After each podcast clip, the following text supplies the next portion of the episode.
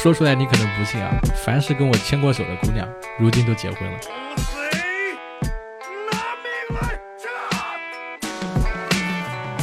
Hello Hello，各位活捉八师傅的听众朋友们，你们好，我是八师傅八匹马。哎呀，真的是好久不见啊！今天这一期呢比较特殊啊，想跟大家说一件新鲜事儿，就是八师傅换了一个新的工作室了啊。今天是在呃今年春节前的最后一期节目了。而且呢，也是我新工作室的第一期节目。然后我们还请来了一位嘉宾，聊的选题呢，也是大家看到的这个标题。哎，那些春晚背后的综艺人到底在想些什么？啊，想要通过这期节目跟大家一起啊，找一找过年的气氛啊。好长时间没有这种就是过年的感觉了。那我们来有请我们今天的这位嘉宾陈欢科。Hello，大家好，八师傅，大家好，哈哈 活捉到你了。呃，今今天呃，我来给大家先介绍一下这个陈欢哥。我这里看到的资料啊，是说他是腾讯视频制片人啊，莫文蔚摄影艺术展策展人。那么更重要的是，他曾经是中央电视台啊，我要上春晚的评委，以及中央电视台网络春晚的主持人，还有大牌驾到的制作人。啊，这个欢科老师，我说的差不多吧？我是百度上找到的。我我特别荣幸，八师傅，你这个感觉让我想起了我们要邀邀请艺人、邀请流量明星的时候，哎，先去搜搜他的资料。我今天哎，突然有了有有有一种自己是 明星的感觉了，你知道吗？你从乙方这这次变成甲方了是吧？哎，对，平时都是我们去磕，哎，你你看现在变成你磕我来上你节目了，哎，一下感觉特别不一样。我我我其实找你聊之前啊，我还蛮紧张的。因为那个对，因为咱们很早以前是有联系，对吧？但然后也是朋友介绍，但是当时其实咱们没有什么业务往来嘛，就还是托您帮我推了一个人，对吧？我印象我印象是到这里，但是我看到你朋友圈里发的一些东西啊，包括印象非常深的就是你你是做过那个创造幺零幺，对吧？嗯嗯嗯。哎，能能不能说说，就是最近都在做些什么，让大家这个知道一下？好呀，好呀，啊，我跟大家简单介绍一下自己吧。就大家我的呃粉丝或者说我的小伙伴们，一般都叫我欢科姐。我在各大平台的一个那个昵称啊账号也都是呃一统欢科姐，一统总监欢科姐。然后我最早呢是做综艺节目呃入行的，然后在腾讯，我在腾讯有十年的时间。你知道在腾讯十年就会拿到一个金企鹅。它就是一个身份的象征，哎，象征你在这个企业的一个贡献呀，还有你的一个资历。然后我进入腾讯以后，就是做综艺节目。你看最早期呀，呃，各大平台都是采购节目，也就是说自己没有原创。所以腾讯的第一档原创节目是一个名人访谈节目，叫《大牌驾到》，大家可以去搜。然后这个节目呢，它做的有一百多期，基本上现在大家你能想象到的这些明星啊，上过春晚的。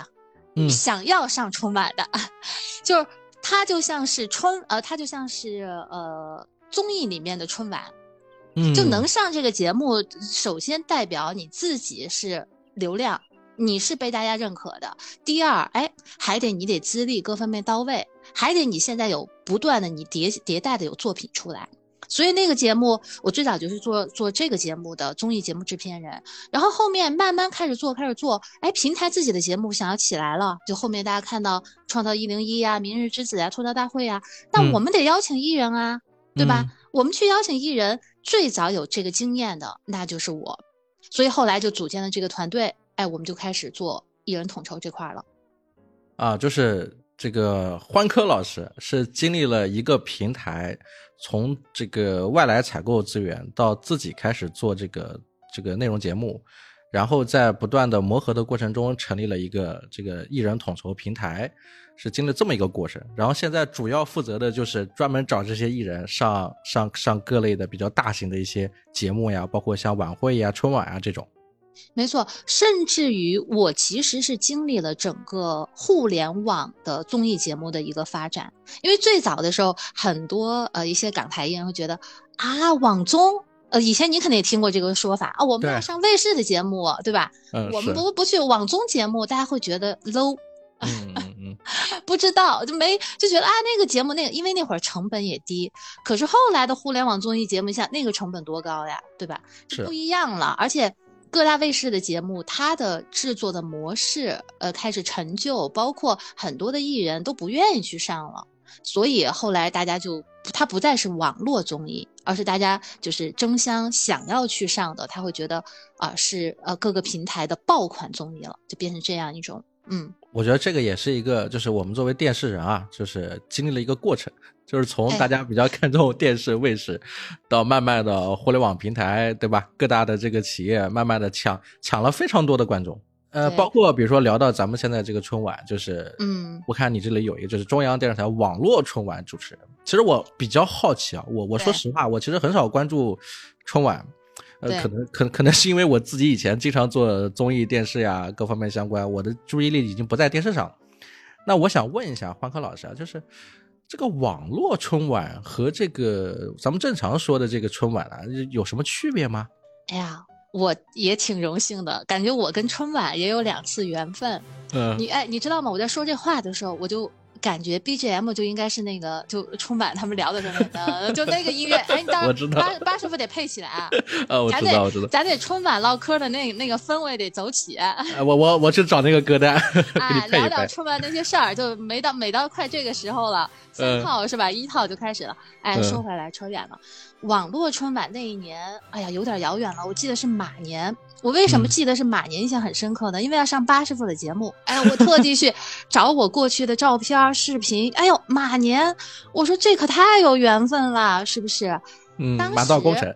哎，没错，呃，当时呢，网络春晚是这样，它是从各大视频平台啊，比如腾讯，我是代表腾讯，啊，爱奇艺出的主持人是小冉，小嗯冉呢，大家还可以去搜一下，哎呦，现在现在已经是大女主了，已经是演嗯员了，彭小冉，嗯，她那会儿是爱奇艺的主持人嗯啊，然后呢，我们那一届网络春晚还是马东老师亲自过来指导。啊，就嗯跟大家说台风怎么样？哎，台词表达，每天我们在那儿对词儿，有有几，反正就各大平台，然后他们央广网也是选了主持人进来，反正就是选了几个人。我大概我想想，我们的排列，这左边三三个，右边三个，六个人，嗯，台上一共六个人。嗯，我我想问的是说，嗯你比如说这个网络春晚的节目跟这个咱们看的那个电视上的节目是不一样的，不一样对吗？因为咱们人家央视那春晚，咱也没去过，对吧？咱没去过呢，但咱知道。人家那个就是好几轮连排，这些是一样的，我们也是一轮一轮，但是不一样的地方在于什么呢？我们看不到我们网络春晚、央视网络春晚的真正的节目，现场没有演员，我们是在另外一个空间，主持人在一个空间，哎，我们在那说，哎，请看大屏，好，人家就切切镜头，切到 切到演播上，所以 从头到尾我们都在彩排，你得熟记各种啊什么名单，但是一个节目都没看过。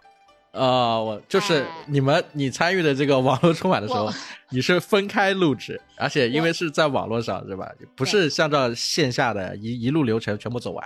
我参与了一档呃主持人参与的网络春晚，呃，但是我们是真正的是在中央一套播出，嗯啊，那一年是在央视春晚播完以后，我记得嗯大概是十二点半或十二点四十，对吧？呃，难忘今宵，哎，完了以后。然后，嗯哎呀，我们一家人贼激动，通知家里亲朋好友，哎呀，上春晚了。一开始不知道，家里人嗯说、春晚这从头到尾看到尾在哪儿呢？你群众演员吗？你主持不可能啊，嗯主持不董卿啊什么的，你在哪儿呢？后来说嗯不着急，不着急，在后面。你知道后来我都有点没信心了，我想说。不能吧？我们彩排那么多次，马东老师也在现场，不能是假的吧？就自己怀疑了。嗯哎，最后哎，十二点半之后，快接近一点，哎，央视网络春晚就播出了，然后这个就看这个到自己了。网络春晚的这个节目节目单跟正常看的那个节目单不是一个节目单吗？不是一个节目单。网络春晚的形式呢，它就更加的新颖，它有很多网络选拔的。从你要从咱们现在的角度来说，就比如说呃，抖音选拔的、快手选拔的啊，嗯就它有一些这些民间的东西，它就从互联网上选了很多的节目啊。但但是比真正咱们电视上看的那个春晚要时间上面要排在后面一点是吗？时间上排在后面。呃，我我这么说吧，几个区别。第一个区别，那你说有没有艺人？也有艺人，但艺人的咖级肯定就没有正式的春晚那么大。嗯嗯然后呢，艺人的范围会更广一些。你想想，大家都啊争相的想要上央视春晚，那很多可能他呃因为时间原因啊、作品原因啊、反正种种他上不了央视春晚的，或者是说嗯嗯啊刚好就那什么的，他就哎可能我们就请着上。这个网络春晚了。其实他所谓网络春晚，不就跟咱们刚刚才说的一样？前几年大家觉得是网综吗？对吧？对，他还是那个意识，所以那会儿就是，呃，他就形式更活泼，然后呃，各种节目更多，哎，但是具体哪些艺人参加了，我都还是真不太记得了。反正就感觉很热闹。我觉得就是，我觉得有哪些艺人参加，你也看不见啊，你你都是单独录制，我也看不见，我也看不见。就那个可能尺度更大一点吧，就他的一些选题上面啊，内容上面。我有我有一个好奇啊，就是，呃。可能在这个新冠这几年啊，就是好多好多的这些艺人，他们在参加一些所谓的这个电视上的节目呀，其实是没有观众的嘛。他们都是自己先在演播厅里面录制，录制完了之后，然后可能咱们在这个电视上也看得到，也没什么观众嘛。他是分开录制的。那比如说像呃，咱们想起来的那几年，包括你说的马年那一年，嗯，这个录制的话，它是提前录制的吧？还是说真的正儿八经真的是直播？我有的时候看看电视，我会有点有点疑惑了，就是嗯嗯。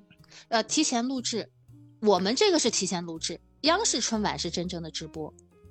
央视春晚是直播吗？这个直播中间差差多长时间呢？你说网络春晚还是？我是说央视上央视上的这个电视上的春晚，因为我我看的时候，它时间是跟着这个时间走，就是还有倒计时嘛，各种的这个情况。但是但是从我做综艺的角度来说，因为我没做过做过春晚，我感觉就是它肯定会有时间差。但是，但是这个时间差到底是多少？有些这些东西，这个黄科老师呢，就是有了解吗？那我得下回去参加，自己参加一下央视春晚，我才能知道。他其实我理解，按照咱们综呃，按照咱们做综艺节目，他可能就差不多，他的那个延时就差不多，呃呃，三十秒一一分或者什么的，他有个延时，有些到两分钟。嗯，我觉得央视春晚它的延时可能就会。更长一点，因为它要确保安全无误嘛。嗯嗯嗯，也就是就是央视上的这个春晚，它还是呃相对严谨一些，然后各方面的审核呀，包括这个节目把控呀，都是很严格的。但是网络春晚的话，它会相对轻松一点。非常严格。呃，你就说我们网络春晚，我们整个彩排呀、主持人的流程啊，就是对那些都，我现在虽然不记得我们彩排了多少遍，但是你感觉就无数遍。就无数遍在那对我自己都觉得说啊，就这些词儿，就没也没有多少，都感觉好像都已经很熟了，但不是，要不然他为什么亲自把马东老师请过来啊？就因为大家也都是各大平台的呃主持人出身的，因为我最早也是主持人出身，然后呢也都在做综艺节目，也都非常了解这块儿，但是非常严谨。马马老师也是非常的很严肃，哎，我们坐在那儿对词，怎么分词，怎么说，嗯。就感觉好像又回到了校园时候，就是上播音主持课的时候，嗯，打磨的很细，就是流程流程很多，然后也要不断的重复，甚至可能拍了两版或者三版，最后才会选择一版。没错没错，你站位上面怎么站，谁说什么话，手势左手出右手出，你得衔接各方面。所以真正真正呃录制那天还是非常紧张的，因为毕竟他只要挂上央视，对吧？我们这个春网络春晚，它央视网络春晚呀，一下就觉得，哎呀，面对全国人民，就那种感觉，哎呀，有一种 嗯很激动的心情。我知道，那我想问一下，这个我要上春晚的这个节目又是一个什么样子经验？他他是之前做的一档节目，然后把这些这个参赛选手选出来的这个节目再送到网络春晚吗？还是怎么样？啊。我跟春晚的两次缘分，一个就是咱们前面聊的参与央视网络春晚的主持，这个我要上春晚，我是作为媒体代表做评委。这个就是中央电视台那个中央哎中央三套吧，董卿主持的那个，董卿老师主持的，呃，我要上春晚，嗯，然后就是各种选手最后选拔出来正儿八经的上央视春晚啊。啊，在参加这个。这个节目的时候有没有什么这个特别深的印象？这个级别就又更更高一点了。这啊，我印象很深刻，因为当时呃大家都是作为媒体评委嘛，就就很各家媒体代表。我呢就有幸被被呃董卿老师请上台，去跟当年的一位魔术师，哎，但魔术师老师名字我也不记得了啊，跟一位魔术师老师去做互动。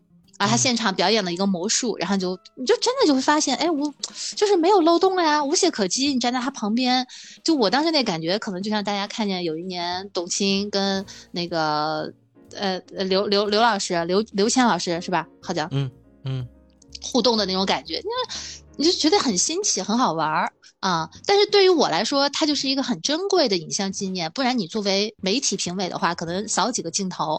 啊，可能呃发言说一两句话就没了，但是因为我上台互动了，所以他大概就有一个一两分钟的一个片段。那个片段对我来说，旁边有一个 CCTV 三，就还是不一样，就满足咱们作为普通老百姓的那种小小的虚荣心嘛。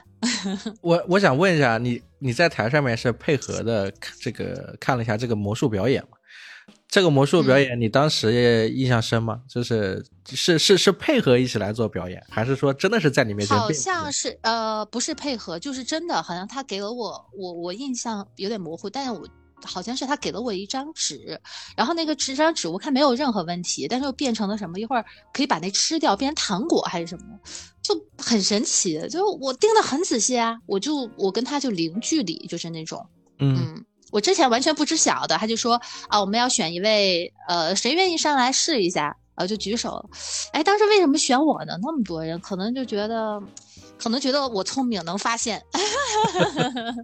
我总不能说因为自己漂亮吧，对吧？这个不太好说。哎呦我天，我我想问一下啊，现在这些节目花絮啊，在网上面还能找得到吗？可能不太能找得到了。嗯，我好，毕竟一是时间太久了，第二呢。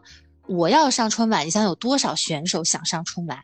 嗯，对吧？是的，所以这这个花絮不太找得到了，它只能成为我自己的一个私人欣赏。嗯嗯，哎，那我想问问欢科老师，就是就是你是从什么时候开始就是介入到这个电视制作相关的这些这些工作里的？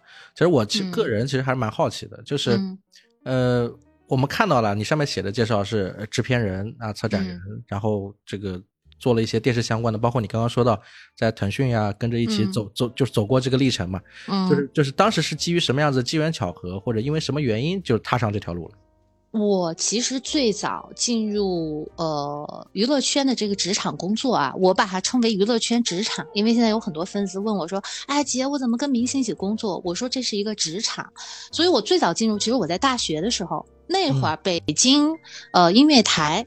FM 九七四就很火，就是什么周杰伦呐，呃，梁静茹啊，五月天啊，你知道港台的这一批流行音乐音乐人，是就这一批当时就特别火，就刚看刚好进来，所以我那会儿实习的时候就在北京音乐台，就是在采访他们，就在邀请他们。那那会儿大家不知道，其实这个工作已经开始做一半的艺人统筹的工作了，嗯，所以就在对接，就在做这个。所以因为有了这个经验，呃，后来毕业以后就。进入到腾讯，因为最早期就是呃周围的这些人可能比如说像您，呃电视台出来是做内容，但是大家跟艺人接触的不多。我因为在校园的时候就有两三年的经验，呃一是电台，第二是当时有一本杂志，他们有一个栏目叫星迷俱乐部，就每个星期有一期啊，就现场的那种粉丝的呃聚会，呃跟艺人就是他的发片呀什么的。我当时我记得早期像。啊，徐峥啊，呃，李冰冰啊，就这些，大家很重视，非常重视。那会儿北京好像还有一个什么明星面对面在漂亮广场还是什么的，就那会儿都很火，就这种。所以我是最早一批就参与了，而且我的参与方式不是以一个追星者粉丝，嗯，其实我我我从小的时候喜欢这一行。喜欢这一行，我给自己的定位就没有定位为，哎呀，我要追星，就是我冥冥中就觉得我应该是工作，虽然我不知道工作什么啊，我可能是希望采访他们，因为我觉得他们的世界很有趣，我想去探寻，哎，他们每天在做什么，他们从中能得到什么，这个光线的背后有什么，就思考的，好像小时候就思考的比较多，所以我就我会会去找各种机会，包括我那会儿最早进北京音乐台做工作的时候。也是因为我每天听那个节目呀，听听听，哎，有一天听他们说，哎，我们现在要要招聘这个演唱会现场报道的记者，我想说，哇，那太好了，我就去应聘，然后无知者无畏，哎，一轮一轮就应聘上了。我后来进入腾讯也是这样，很多的机会，比如说最早进入腾讯的时候，我的工作是带着团队去采访武林大会，嗯，啊，武林大会，我是歌手。都是各大卫视很火的节目，是我们是去采访，去抓一些素材，但是做些花絮啊，或者服务性的，没错。但是我看见有很多的明星，我就自己会制作一些小栏目，哎，我就会采访一下，谈一下感受。人家一看，哎，也是媒体，就会聊一聊。所以慢慢就这么多年，就是当我正式做呃节目制片人和做艺人统筹的时候，我已经累积了就是半个娱乐圈的这些人脉资源。就现在有很多想进这一行的人，就就很多人就问说，哎，你哪来的资源？其实还是之前累积的就就很多了。而且你会发现，最早一批做音乐的，慢慢的后来都开始做经济了。呃，最早就是我我说的不是艺人，就是这些经纪人。就比如说最早呃一些做音乐行业的经纪人，就是做音乐的，然后他们慢慢的，因因为音乐不景气了呀。是呃，很多很多音乐公司都不太好了，所以慢慢他们也开始转做呃演员啊这样的一些经纪人。我明我明白你的意思，就是相当于相当于现在我们已经很难看到这个音像店了，哎，对吧？买不买不到唱片了，然后现在归在归在书店的一个小角落，但是现在 书店也越来越少。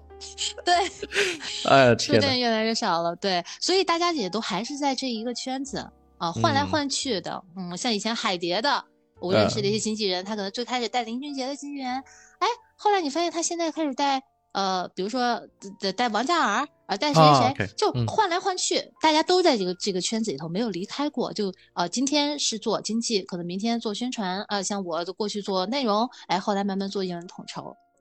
嗯，啊，所以这就是娱乐圈职场的一个就是发展的历程。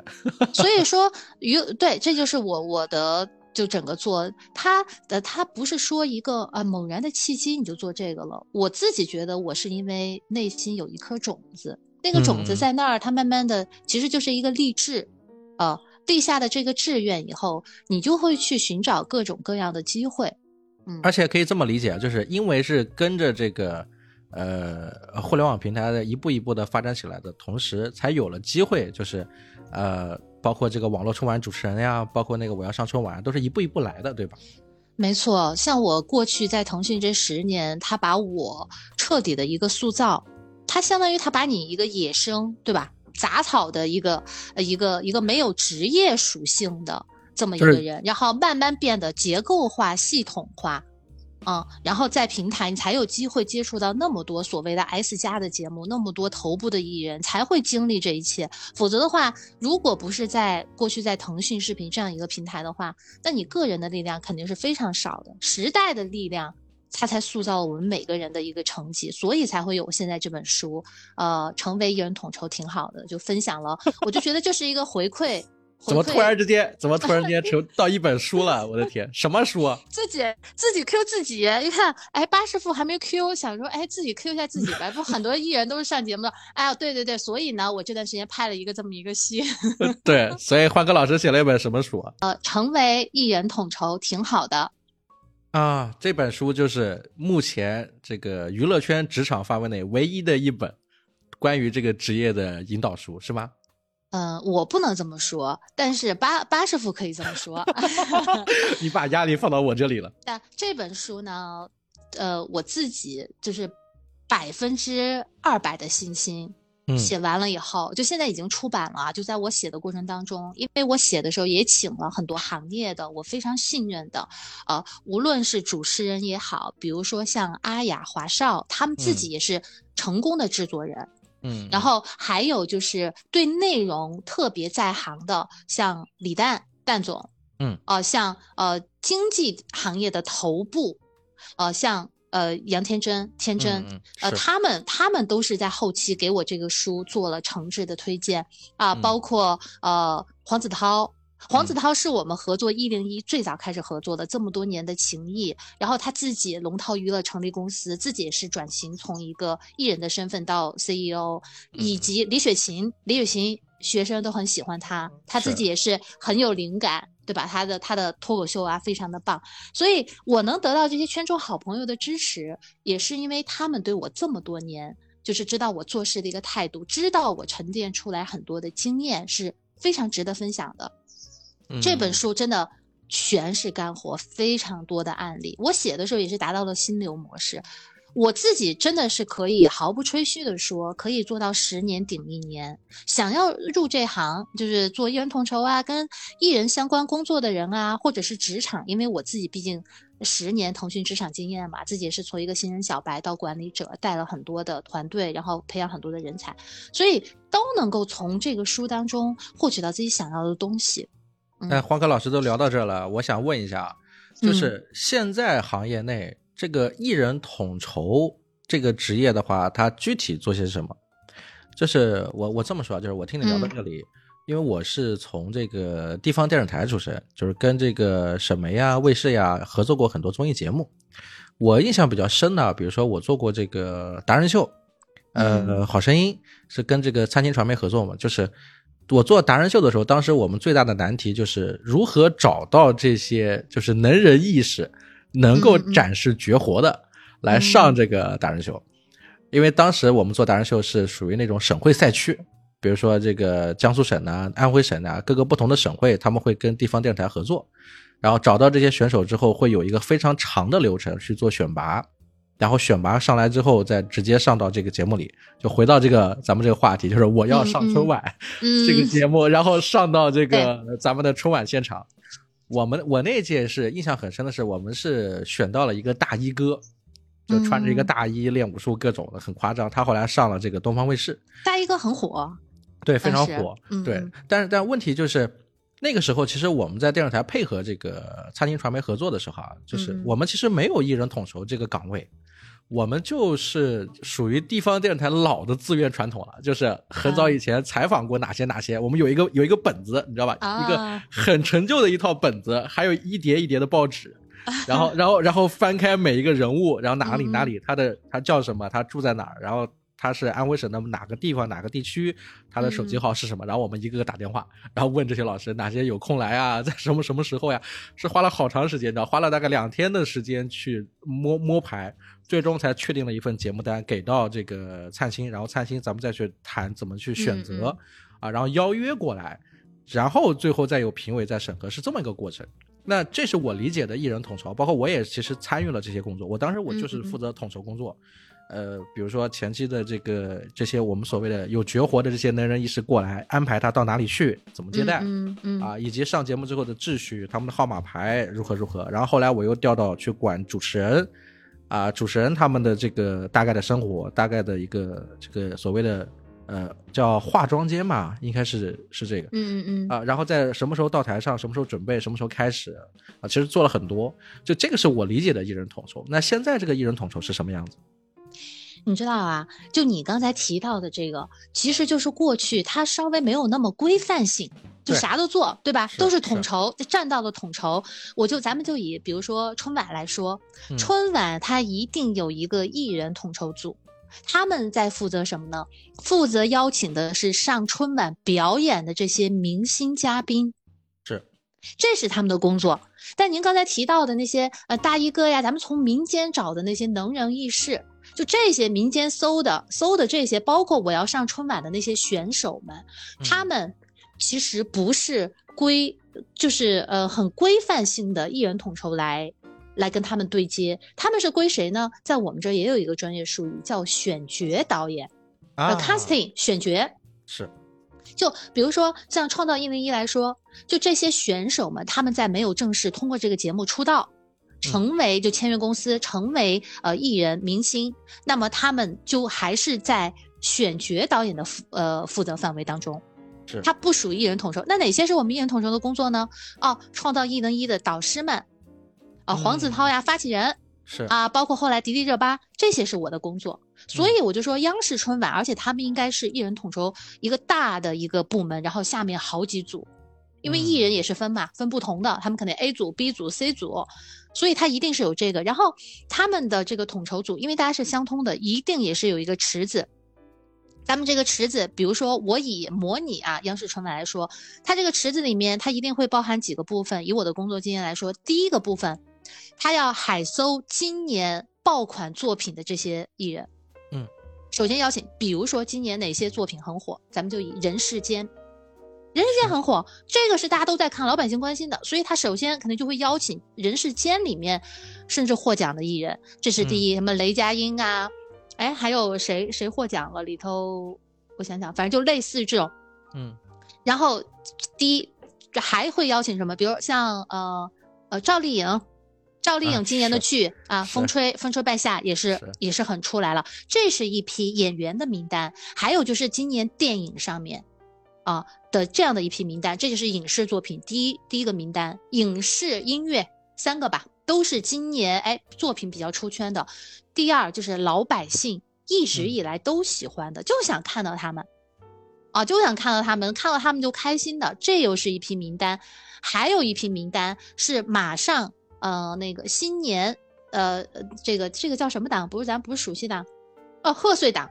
嗯，贺岁档电影，比如说昨天我就开始看到啊，沈腾啊、千玺他们开始宣传了，宣传贺岁档的电影了，包括现在《流浪地球二》，就这些都会去邀请，整个这些都会邀请。另外还会根据呃整体的今年的主题，正能量的啊，有有一些什么的各种各样啊，所以它的一个大池子，最后这个名单啊，通过发出邀请，OK，大家都来参与，然后层层层层层层。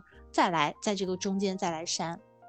我有个问题啊，很好奇啊，嗯，就是你说的这个艺人统筹跟角色这选角导演，他们这个对他们之间的区别在哪里呢？区别就是在于一个是这个普通老百姓，一个是这个艺人，就是大家熟知的一些名人，是是是这样子的来划分吗？还是说其实它是有不太一样的？就是咱们这个普通的选角导演他面临的问题。呃，跟艺人统筹面临的问题有没有一些细节上的划分？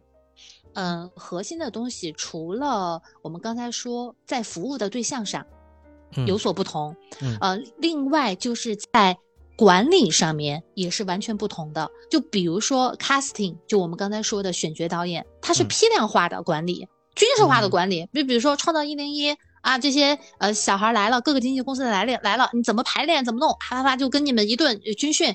啊，或者是怎么怎么样，就他也是人与人的沟通，但他不会涉及到一 v 一细节的东西，涉及到一 v 一细节的东西，他会没有艺人就这样沟通起来那么难，因为艺人。你想想，艺人他是一个人，但是他旁边还有谁？还有经纪人，还有助理，还有宣传，还有商务。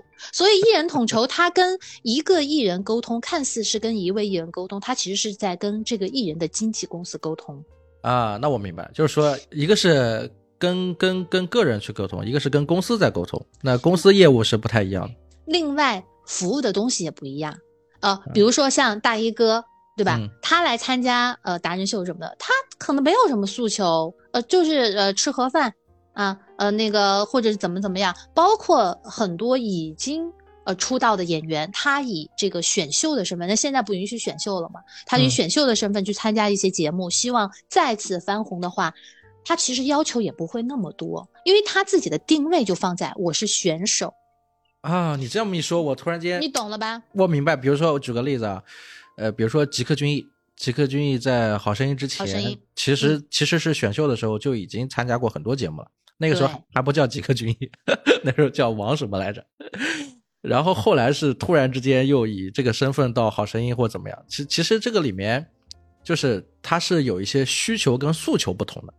没错，它有需求和诉求的不同，其实就是一个身份心态。各方面都会不一样。当然，比如杰克隽逸，我相信他参加《好声音》的时候，也会根据他提供一些特别的，对吧？咱们得照顾到他，希望他能够发挥出最好的他的音乐水准。但是他和杰克隽逸今天艺人统筹跟他沟通，他他来参加这个节目的嘉宾或者作为导师，他的要求又不一样。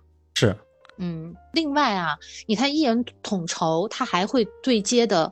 对接的各个项目都不一样，比如对接到制片人啊、编剧，对接对接到后期，对接到商务，还得对接到演，他对接的人相当多，前端、中端、后端，每一端他都要负责。不只是聊这个演绎的问题了，这还涉及到其他的问题，故事呀、内容呀、包装呀这些都有吗？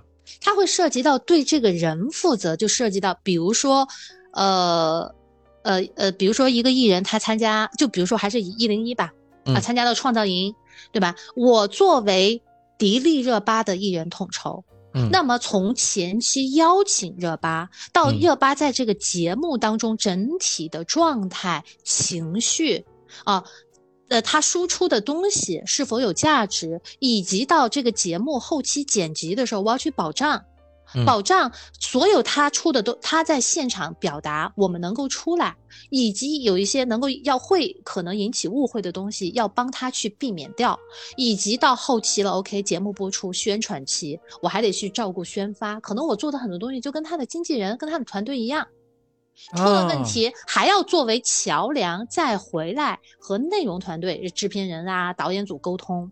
所以那我明白了。，所以艺人统筹的身份其实非常微妙，它像一座桥梁，左边是呃制片人、导演整个节目制作团队，右边是整个艺人制作团队，所以啊就是里外不是人。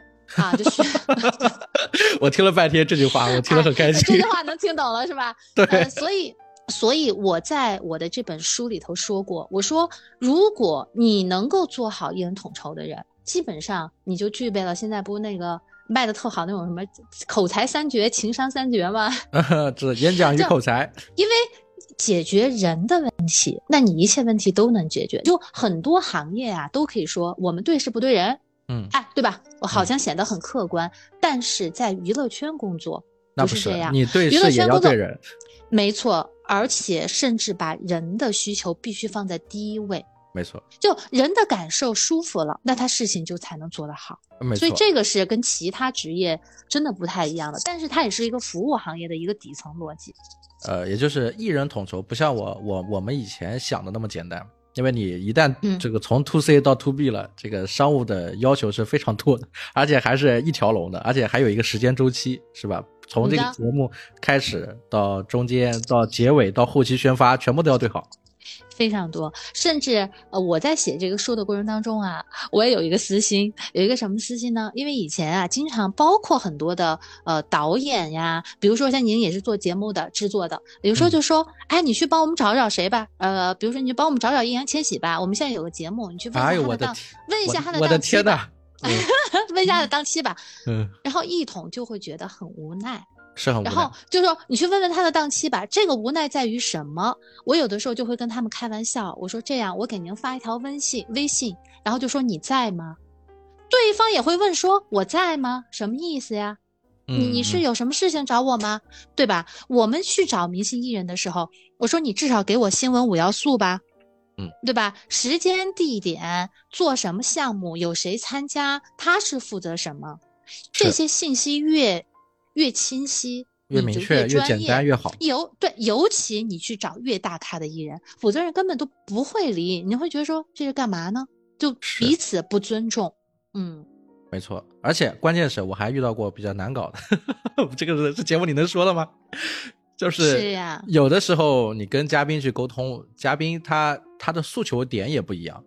比如说你想跟他聊的是这个主题，但是嘉宾想聊的是那个主题，然后或者说你想了很多的方案，最终嘉宾他他会给你一个模棱两可的答案，就是这可以参加，但是呢，呃，是不是可以再沟通沟通，或者有没有备选方案，或者怎么样？其实每每每一个嘉宾他的情况、他的诉求都是不一样的。所以我在我这本书当中，其实就提到了很多这样的案例，就是你在嗯这个圈子里面工作的人，你会发现，哎，你为什么这个人邀请不过来了？啊，你给他发微信，好像他们见面的时候聊的挺好的，行亲爱的，没问题，我肯定上你这个节目，对吧？哎，然后临但为什么临时有事儿，各种。临时没有事儿，或者说，哎，怎么不能参加？出了什么问题？很多新人是不知道的，所以这个中间其实它有非常多的技巧。当然，央视春晚这个除外，央视春晚大家都是求着，亲爱的，哎呀，你看看我们能上吗？对吧？哎，所以所以我有个问题想问呢，就是嗯有没有遇到过，比如说央视春晚找人的时候，这个人本身他没有想到自己要会上春晚的，然后因为他没考虑过，没有准备，可能最终很难沟通啊。我觉得央视春晚不会发生这种情况，但是我认识的，我不能说什么名字啊，就真的很很头部的呃艺人，也有拒绝过央视春晚的。哎。原因，就是因为他在拍电影，而且这个电影也是正能量主旋律，没有办法，他真的就这个档期不可以，否则的话，央视春晚其实，嗯，它除了是一档春晚的一个节目，它其实它的意义和价值是在于什么呢？咱不能说，我知道了，这花科老师是希望我来说 不是，就是就是他他更他更多的是是一种，比如说身份的象征，或者是咖位的象征，或者是在这个大众是受知上面，或者是国际舆论影响上面，都是非常重要的一个节点。对于特别是对于这个艺人工作来说，就是从事演艺工作的人来说，这个是一个非常重要的里程碑，我是可以这么理解。呃，我就这我这么举个例子吧，大家就明白了。啊，今天呃，你们总经理跟你说，哎，你一会儿你要去参加一下那个会啊，你也不想去参加那个会，真的很很麻烦。但是总经理让你去，你就得排除万难，必须去。嗯，要不然所以这这，所以这也是央视春晚为什么就不太会出现那种就是很难沟通啊，不能上啊什么的，你知道吧？哎，那我有个好奇啊。那那我能这么说吗？会不会得罪很多人啊？就是没上央央视春晚的，反正你得罪不是我说的，我不得罪。就是没上央视春晚的一些明星，比如说，因为当时我印象很深啊，就是现在春晚除了央视之外，各个大卫视都在做春晚嘛。嗯嗯嗯。那是不是可以这么理解？就是 就是他是他是没有上这个这个央视春晚的名额，所以他们会在其他的卫视里面会有些合作。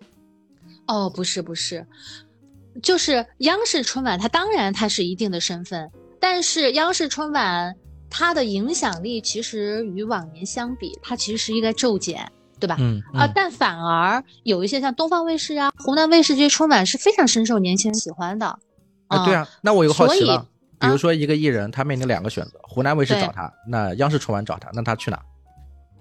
啊，那可能是要看哪个总经理的 title。大一点吧，这就所有的到最后都得看这个行政，你知道吧？这个行政级别啊。那我有个问题啊，有没有夸张的？比如说他两个都想上，那他搞一下飞机啊，或怎么样的去去把握这个时间？比如这边在节目开头，那边在节目结尾。会的，会的。我跟你讲，艺人啊，就以前咱觉得哇塞，启动私人飞机这个事儿，对吧？这得多豪呀！嗯，其实也不是。我们以前录综艺的时候，就有艺人他要从剧组赶过来，真的很忙。然后呢，呃，可能如果你要坐飞机，时间不保证，然后他耽误的大工程，很多人等到他，所以最后也是呃，私人飞机就过来，然后发现私人飞机的那个价格其实也没多少钱。后来知道哦，原来这个东西它不是大家想象当中那么好。而且还有一个就是，其实很多的这个现在的拍摄场地都是扎堆在某一个拍摄基地，对吧？其实这对对对，这边是这个江苏的，那边是湖南的，那边是哪边的？其实都在一个地方拍。没错没错，但是真正上春晚的话，其实对艺人限制还是挺多的。因为我们以前有遇到过，呃，在我们这边录节目的艺人，但是他同时要去春晚彩排。春晚的彩排，它不像我们录制综艺。录制综艺，咱们的这个档期表一出来，其实不太会轻易改，改了都会提前通知艺人，对吧？是你老改，那怎么可能都签到合约里头？因为艺人给多少天，二十天、三十天，这基本上大家都是有共识的。是，但是央央视春晚彩排不一样，突然，哎，你下午来彩排一下吧，傻掉，你知道吧？它有很多的随机性和灵活性，而且你想想，央视春晚多少艺人啊，根本协调不过来，所以根本照顾不过来。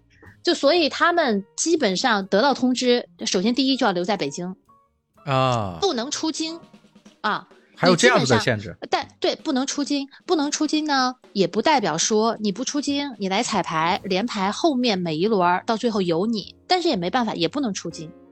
这是在什么时间范围内呢？是一周之内，还是说这只要知道通知之后一个月内都不能出出境？啊，接到通知开始啊，你要开始呃参加央视的彩排了，你就都不能出京了。什么时候能出京？啊，就是彩排几轮淘汰了，你就出京吧。那没你了，就出京了吧。那时间也不确定，反正你收到通知了，你就不能不能乱跑了。哎，不能乱跑了。啊，当然中间还是会可能大家呃细细的去沟通，可能有个大概的时间，对吧？这一期什么什么，呃，如果要走哪儿的话，都得提前报备。啊，可能我们哎呀，我们家艺人有一场戏真不行，都等着呢，必须得回去啊，全组都等着，什么时间吧？哎呀，大概齐，反正就那你就得赶紧吧。但出了问题自己得负责，所以他还是很严肃的。嗯啊，OK。还还有什么揭秘的地方？我听到这个，我就我现在越听越越感觉有很多好小好玩的小故事。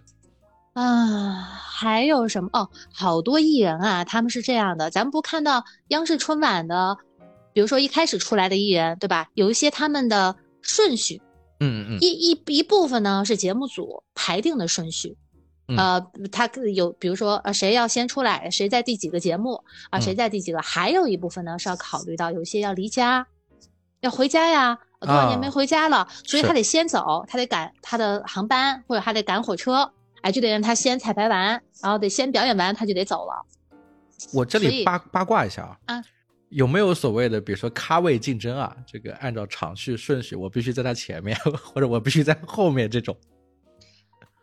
嗯嗯啊，艺人啊，我们做艺人统筹最棘手的、最日常碰到的问题，嗯，就是你刚才说的是插啊位呀，怎么排位呀，呃然后呃那个海报顺序呀，名字嗯顺序呀。但是现在你看广电总局有限制了，嗯就是不允许，就嗯就是严命禁止，勒令禁止。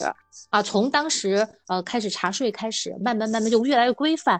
但这个东西它就是一个，它就是一个非常非常隐晦的啊，嗯还是会有仍仍然会有嗯存在，但是没有那么明目张胆了。会有存在，而且这个存在有的时候你想想，它上升的就是经纪公司与经纪公司之间，是，他要让我的艺人肯定不自己不会在那争，不会说啥，对吧？嗯他要说，他也是跟他的经纪人说，所以更多是经纪公司之间，他是觉得说不能让我第一种心理是不能让我们家的艺人吃亏，嗯第二种心理就是我觉得他也不比我们家的艺人好多少，凭什么？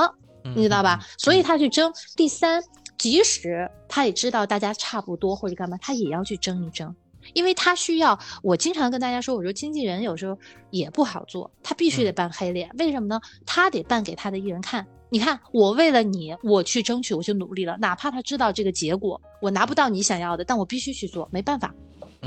很多时候，经纪人跟我们艺人统筹吵架干嘛都是这样，都很懂。你知道，我给我给揭个秘啊，在你节目当中揭个秘，嗯有的时候会干嘛呢？比如说我们跟经纪人去沟通啊，提一嗯个诉求，比如说我我举一个什么例子啊，比如说这个艺人啊、他要求呃要带五个随行，啊，我一一遇到过般来啊，对吧？你大概嗯遇到过，比如一般来说就是经纪人助理。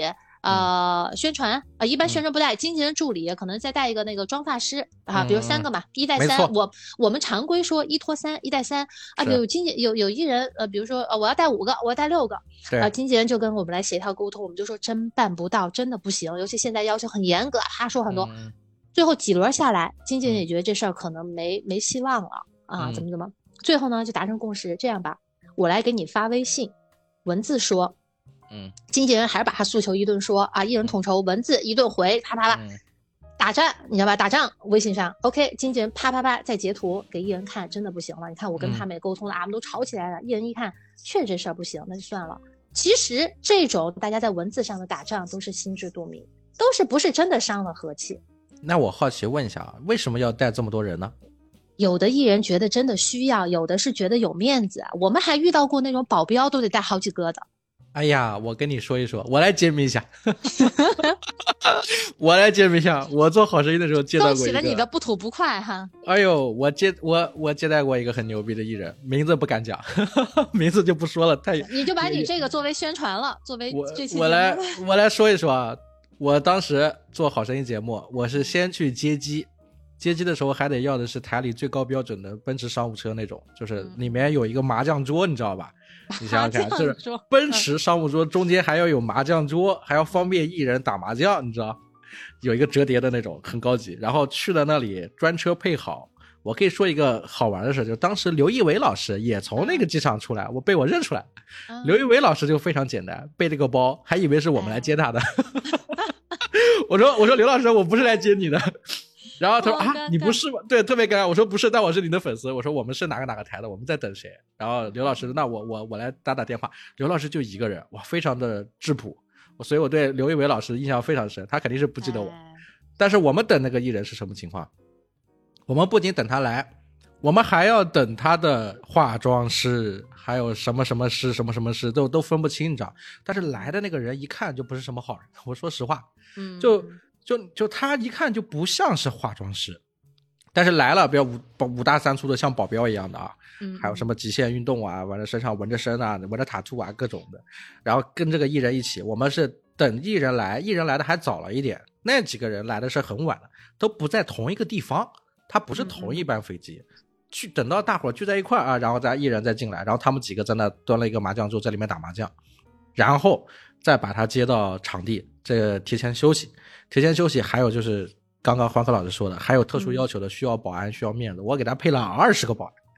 哇，我们找了一家安徽省最牛的保安公司，配了二十个这个这个特别帅的小伙子，然后从上到下给他包围。其实他有没有那么多人看呢？没有。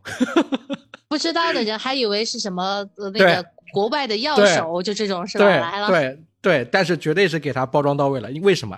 因为当因为因为我是紧贴明星的明星出来看到这个架势之后，他自己都说了一句“哇哦”，经纪人很满意，你知道吧？经纪人的面子是特别特别到位的，他很满意，你知道吧？呃，艺人说了句“哇哦”，然后我跟你说夸张到什么地步？夸张到就是我们这些人进那个电梯，保镖都塞满了。就就是这种感觉，是是是，其实根本不需要，其实真的不需要。而且我有个好奇啊，因为之前在这个网上热搜上也有这个点，嗯嗯，说到这个饭补的问题，就是那个当时我也是，就是经纪人跟我说说说是多少个人，然后这个这个当天的饭补要达到什么标准，就餐标是多少，嗯，很夸张的，餐标当时我记得印象很深，大概是八百多还是九百多吧。嗯，他只是下午出席一下，你知道，就中午我们接了他一趟，中午吃饭他餐标要到八百到九百，所以当时热点热搜，你记得有有那个热点吗？说什么六百块什么什么的，多少钱？你还记得吧？我记得。哇，我做那个时候都是多少年前了？我做综艺的时候都都八九年前还是十年前，忘差不多十年前。嗯嗯。那个时候的餐补我就已经报过八百块九百块，就只是一个小艺人，当时他还不是以不是说说咖位特别高的艺人，现在当然咖位已经很高了，就是那个时候我已经餐补。报到这个餐补，当时为了这个餐补，还跟我们频道总监吵了一架，就好多的调节调和，而且这个事情还是在于我们之前跟经纪公司沟通的时候没有讲的事情。嗯嗯，它属于临时的。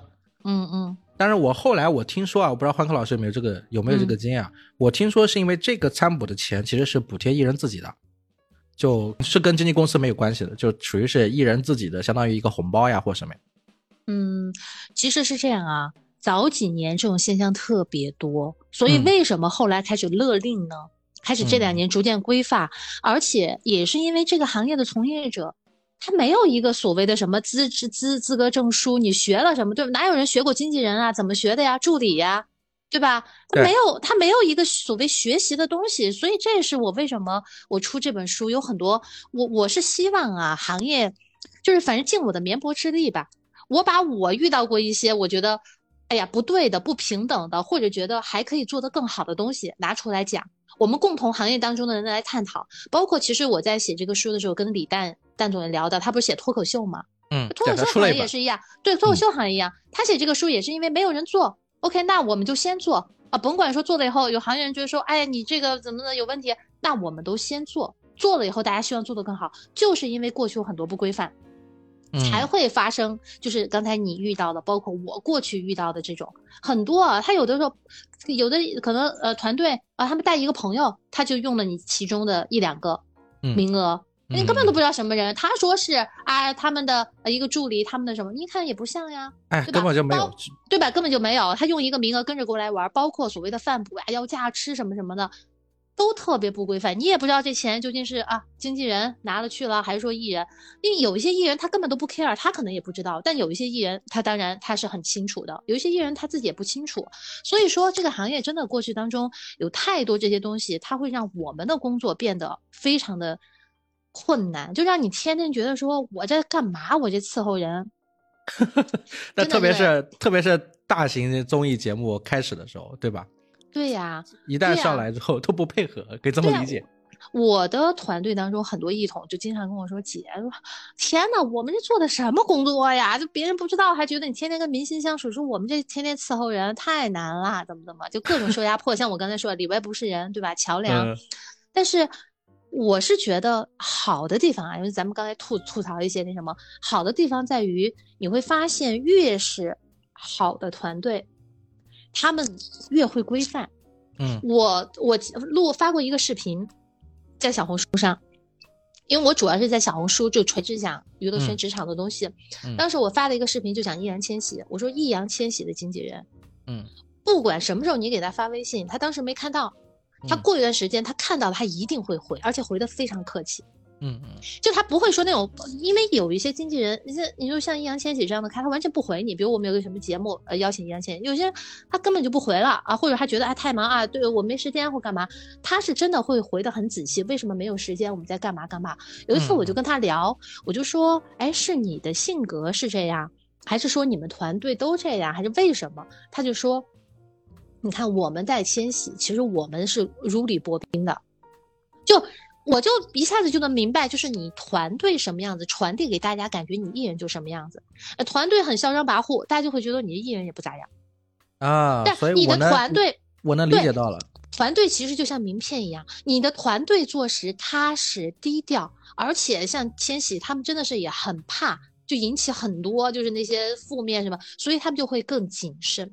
嗯嗯嗯，他们在很多事情的处理上很谨慎。当然，他那个经纪人本身自己也是情商很高，所以他处理问题的时候，就让人觉得如沐春风，很舒服，而不会得罪人。其实这个行业是这样，你嗯今天得势的时候，我们看到很多艺人，对吧？我就说我在这个行业这十多年，看看到流星陨落，看到星星崛起，是就眼看高楼起，眼看楼塌，就这个东西，你今天得势的时候，所有人都来捧你，所有人不敢得罪你，跪求你上我们的节目，跪求你啊，你干嘛干嘛。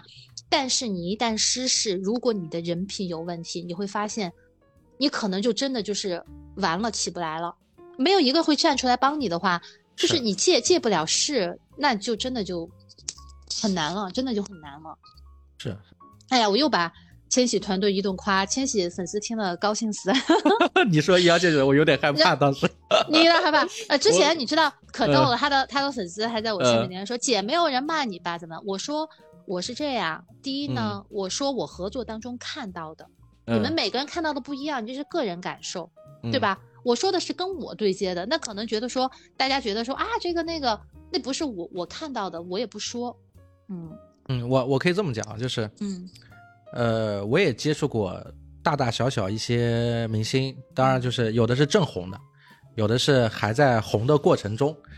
啊、确实不同的经纪团队啊，就不同的团队所反映的这个现状是不一样的。呃我我我都不能讲名字，我说一个，嗯比如说比如说这种就是朝令夕改的，我跟他约好了，我说什么时间段是一个什么样子大活动，当时还是王者荣耀的一个大的项目。啊，然后是想请他一起如何如何。我借这个机会，我说我们一起做一期播客啊，有没有就怎么样？然后对方给我的态度就是就很奇怪，就是说啊，我们艺人现在有时间啊，然后然后可以啊，然后具体怎么的，然后先是约好，约好之后过了一段时间。然后突然又找说说艺人提出来说他最近在做一个什么什么事情，能不能把这个事情加进来呀？嗯然后然后我说好，然后我又又放进，然后过两天又又过来了，又说说哎呀，最近这个什么情况呃不太好，然后聊这个东西好像也不是，呃非就是也也不是特别符合现在这个热点，要不我们再换一个选题。我你知道，就是一轮、两轮、三轮之后，我真的是没有精力跟时间这个搭理了。我后面我就跟他说，我说我我说是这样子，我说这个什么什么老师，我说现在现在我们这个节目目前呃又确定了一个嘉宾。啊，然后我们现在就是围绕这个嘉宾已经在走下面一个团体了。如果说咱们这个事情到什么时间节点还是没有一个确定的选题的话，可能时间上我们来不及了。我就把他我就把他回掉，你知道吧？但其实根本没有，根本就没这个人，嗯，你回的很好，你回的非常好。而且我回的是个咖位比他更高的，嗯 那就很很麻烦。就是这这，但是有的就不一样，有的是什么？就像你刚刚说的易烊千玺的这个啊嗯经纪人，比如我我我当时找到一个那个另外一个朋友，他的情况是什么？就是是正红的这个大热的剧，他们的经纪人是我给他的所有的选题，他不仅能够帮我审核到里面的风险，哎，哎、还帮我规避某些字词。这就是专业。对，然后还帮我选择，呃比如这个怎么样？然后呢，我给到他的节目的时候，就是我我印象非常深，就是我跟一些平台合作啊，特别是跟艺人相关的，我的节目永远是一稿过的，嗯，就是我只要你只要把需求给我，我做完过去之后几乎没什么修改。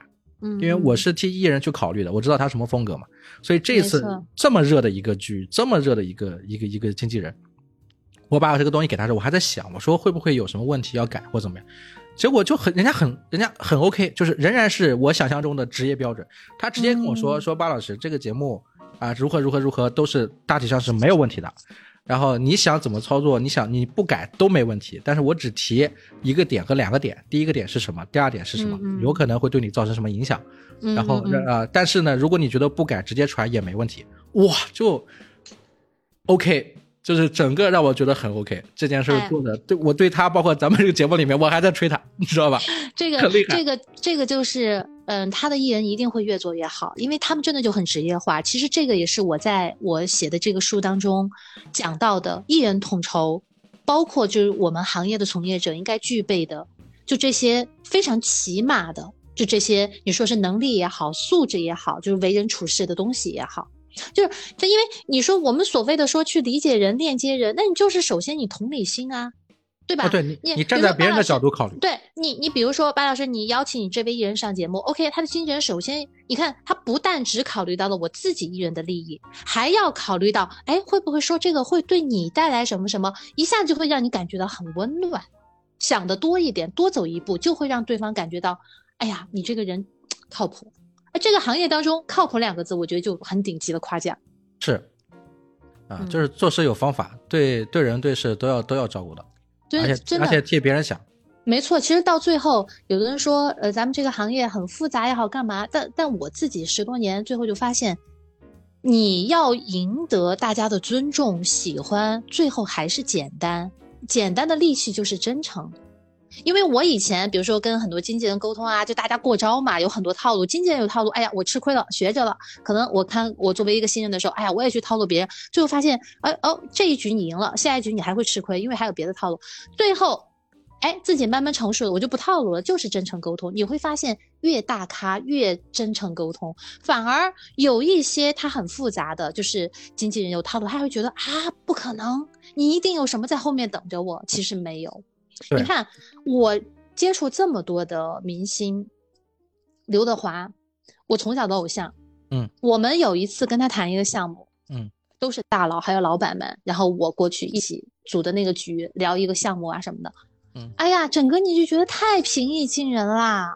谈笑风生那种控 场能力，照顾到在座每一个人能力。当时我们在聊项目，然后一边呃喝茶一边聊，然后中间他的孩子还给他视频打电话，然后他还把视频给我们看，哎，嗯。这是我孩子什么什么，就跟大家聊，你完全就觉得跟他在一起不拘束。我觉得一个呃他身居高位的人，一个咖位很大的大明星，他能够让每一个人感觉到不拘束、舒服，哇，那就是一个极大的那种高情商、为人处事的一个顶呱呱的能力，是，所以咱们真的很棒。对对对，咱们切回到主题啊，那、嗯那比如说你怎么看待最近这些最近的这个春晚的这个情况，有没有好转？呃，哪方面的好转？比如说春晚的这个统筹规划呀，这个组织呀，以及近几年的这个节目呀，他的统筹规划我不能指手画脚呀，但是我我倒是可以跟大家聊一聊，很有意思啊。你嗯说老百姓看春晚，然后呢，演员啊去参加春晚了以后。他们的经纪人团队也在朋友圈刷，就大家也是那种嗑瓜的心情，你知道吗？每年春晚的时候，某某艺人要上了，哎呀，我们家艺人出来了，哎呀，怎么怎么怎么，就嗯大家完全是一个吃瓜群众，然后也会评，哎呀，这个节目怎么样，那个怎么怎么样，就呃大家虽然是圈里人，你都知道是我们家的艺人，你也知道，啊，这个艺人可能大家经常见面很熟，但是嗯。心情完全是一样的。就朋友圈见啥评价春晚特别有意思。嗯。嗯，那行，那黄科老师，咱们这个时间也差不多了。好的呀，好的呀，呃希望能够提供一些有意思的话题吧。呃，我觉得嗯咱们这个这一期聊了其实蛮多的了，就是包括春晚的这个呃大概的一些情况呀，包括艺人统筹相关啊，我觉得反而很切合这个主题，就是我挺不同的艺期待，我挺期待，呃，今年的春晚的，我还今年的春晚的话，你期待哪些地方？呃期待地方，因为今年呃新冠全面开放了嘛，嗯开放之后，去年前你看前年基本上就没有春晚，对吧？我记得前年就演播室里面好像当时朗诵，去年好像也是一个比较封闭的那种环境。嗯而且很多艺人可能当时大家可能在某些地方也飞不来，就飞机它不是很方便，就是到哪儿哪儿哪儿呀，因为一下子就得隔离多少天，现在全面开放了，所以我觉得艺人就调动上面会更好。嗯而且由于今年整个一年啊，实话实说，整个影视行业很低迷，它跟经济环境一样，好多艺人我知道都在家抠脚，也没我没拍戏，不是直播卖货吗？对，所以说他就有更多的时间可以参与到春晚的彩排当中嘛。嗯哎，所以我觉得今年大家的心情会会不太一样，所以我觉得，而且为了振奋，为了振奋接下来的娱乐市场景气，给大家更多的文化行业的信心，所以嗯我觉得今年会更加的热闹一些，我自己感觉。我的嗯感受啊，我嗯感受是说，我想看到的是能够看到这个晚会里面现场的这些观众，哎你，知道吧？就是我现在其实我很很很能感同身受，因为我也做了好多的这种有观众没观众完全不一样。完全不一样。有观众的时候，我们自己哪怕是边上的这种辅助性工作啊，就是幕后人员，我们也很开心。有很开心，对，线下喝彩呀，然后这些人在边上呀，然后这个演演员也好，艺人也好，在台上面呀，这个相互之间的这个化学反应其实是很多的，有些是有有出人意外的这种，就是出人意料的更好的节目效果，其实都是在这种来回的互动里面。但是现在我已经看了好几年的电视上艺这个艺人上面唱歌，台下空空荡荡，摆两个气球，摆点灯，冷冷清清啊。对他在那里唱的再热闹，我都觉得不太对。没错，我希望多一些喜剧类型的节目吧，喜剧类型的演员，贾玲儿、腾哥啊，嗯这些大家深受大家喜欢的马丽等等的，哎呀，太想看他们了，想开心。现在大家想，嗯，是是，我期待这些。好，好，我们就我们就大家到时候就一起看春晚喽，一起看春晚。行，那节目到这里了啊。那个欢科老师可以给大家推荐一首歌吗？就是咱们这音频播客啊，我有个传统，非常老土，就是啊最后要、最后希望这个嘉宾能够推荐一首他最近在听的歌，反映一下他现在的情绪啊、心情啊，以及呃这个不同的故事呀、都是可以的。哎呀，一说推荐歌，那我且不得还得把我的歌单找出来。哎，巴老师，我在推荐歌之前，再次跟大家推荐一下，一句话推荐一下我这个书，行不？给我这个机会吗？你 哎，你推荐书可以，那有没有得送？可以啊，咱们给咱们是真的真的刚好说的，咱们给咱们听众送，你说送几本？哎，送八本吧。呃，不不不不，不用太多，不用太多。我的意思是这样，就是不不不不不不，我跟你讲，欢科姐大家都知道，欢科姐就是说一就是一，送八本儿，我觉得特别好，寓意特别好，又发。然后呢，巴老师的节目送八本书，呃，这样子，欢科老师，嗯就是，呃，凡是收听到咱们这个节目的，然后嗯不管是哪个平台，刚好春节前，对吧？大家喜庆啊，只要是评论的，或者是私信的啊，或者是八师傅的粉丝群的朋友们啊，都呃都可以一起来，就是聊一聊春晚有关的故事。啊嗯，或者是在看春晚过程中看到什么好玩的东西、好玩的节目，也可以在评论区里面评论啊。然后我在这些朋友中，我会选择八个朋友啊，我觉得他写的故事呀，或者他讲的很有趣呀、很热闹的呀，然后最后我会给你们呃私信，然后问你们具体地址，然后把书送给你们。你看这样好吗？好，没问题好，可以嗯好，可以那欢欢哥老师，你这本书叫什么名字？再说一遍。啊。嗯、我这本书叫什么名字？一下，我的书叫什么名字？可以，可以，还行。我郑重的说一下我的书叫什么名字啊？我得把这个打开，不能说错了。那这段我的书叫做，呃，由阿雅、华少、杨天真、李诞、黄子韬、李雪琴，我圈中的好朋友共同推荐的，从事艺人统筹挺好的。所有想进这个行业工作的人，对这个行业哎感兴趣的人，觉得哎很神秘的，天天都在干嘛的人，哎，职场新人，想要怎么样来高情商解决人际关系的人，都非常值得看看这本书。嗯，这本书的名字叫做同事一人统筹挺好的。好，那就在这个欢科老师推荐的这首歌啊、作为结尾。啊、我推荐一首，我想想推荐，那此时此刻我就推荐一首许巍的《喜悦》吧，许巍的喜悦，好，因为我觉得这个名字也好，许巍我也很喜欢，许好许巍的《喜悦》。好，就是从事艺人统筹挺好的。我们在许巍的喜悦里面结束本期的节目，谢谢陈欢歌老师。好，谢谢巴师傅。好嘞，好，各位再见，大家再见，拜拜！哎，大家记得关注我的小红书账号“欢科姐”，一一同总监欢科姐。可以了，可以了，行了，行了，行了，拜拜，拜拜，拜拜，嗯。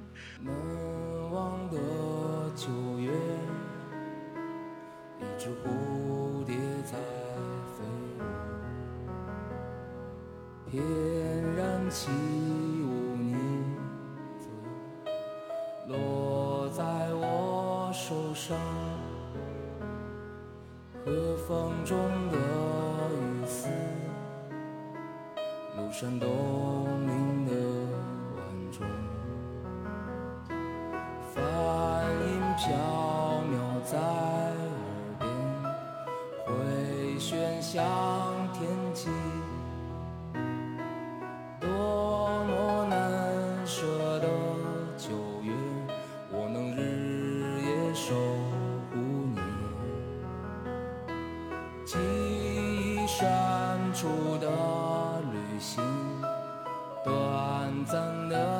相聚。